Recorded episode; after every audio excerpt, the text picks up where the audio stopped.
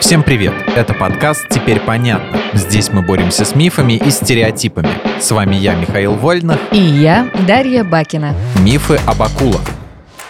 О, класс! Сегодня говорим про кровожадных монстров из морских глубин. Вот только не нужно грести всех акул под одну гребенку. В смысле, не все акулы кровожадные?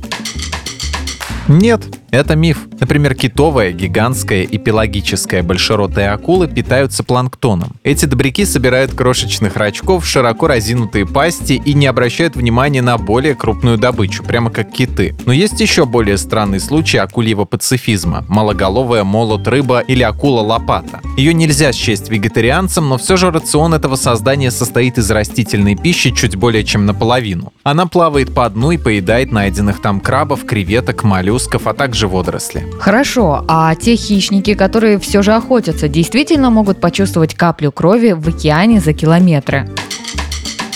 Это тоже миф. У большинства акул довольно хорошее обоняние, и они действительно могут почувствовать кровь в воде, но не на расстоянии километра. В среднем акула способна почувствовать одну каплю крови в миллиарде капель воды. Примерно столько жидкости содержит обычный бассейн в частном секторе. То есть, если ты порежешь руку, купаясь в нем, случайно заплывшая соседская акула тебя найдет. Ну, кажется, что в бассейне она меня и без крови сможет найти. Но вообще, учуять каплю крови в миллиарде капель воды – это, конечно, вау. Исследования показывают, что самый хороший нюх не у знаменитых больших белых акул, а у рыб-молотов. Правда, последние чаще применяют обоняние, чтобы найти самку, а не добычу. А еще биолог Триция Мередит из Флоридского Атлантического университета выяснила, что нюх акул не является чем-то сверхъестественным. У тех же тунцов и скатов обоняние ровно такое же, но репутации сверххищников у них нет. Угу, поняла. А еще я слышала интересный факт, будто бы акулы не болеют раком. Это так?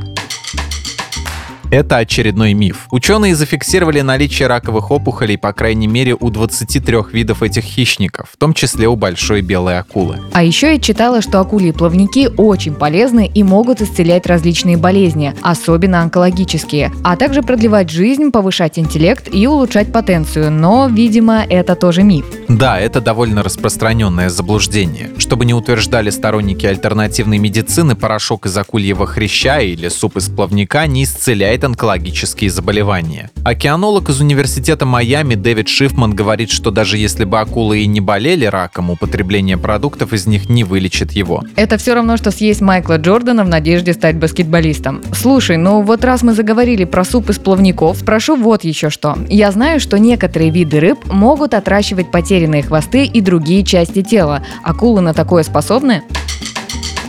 Нет, это снова миф. Их плавники практически не способны регенерировать. Исключение китовая акула. Она может залечивать даже довольно тяжелые раны. Но это редкость. Поэтому, когда плавники отрубают, акула обречена на смерть от голода или даже удушья, ведь ее жабры не смогут работать без движения. Бедная рыбина буквально утонет в родной среде обитания. Теперь понятно. Лучше не тратиться на суп из акульих плавников. Старая добрая уха из окуня намного вкуснее и питательнее. Интересно, что ты спрашиваешь про плавники и думаешь про суп, но не упоминаешь про то, что акулы нападают якобы потому, что принимают людей за тюлень. А чего спрашивать-то? Так все и так понятно. Акулы убивают купальщиков по одной простой причине. Они их путают с крупными ластоногими. А когда хищник понимает, что ошибся, то просто выплевывает добычу.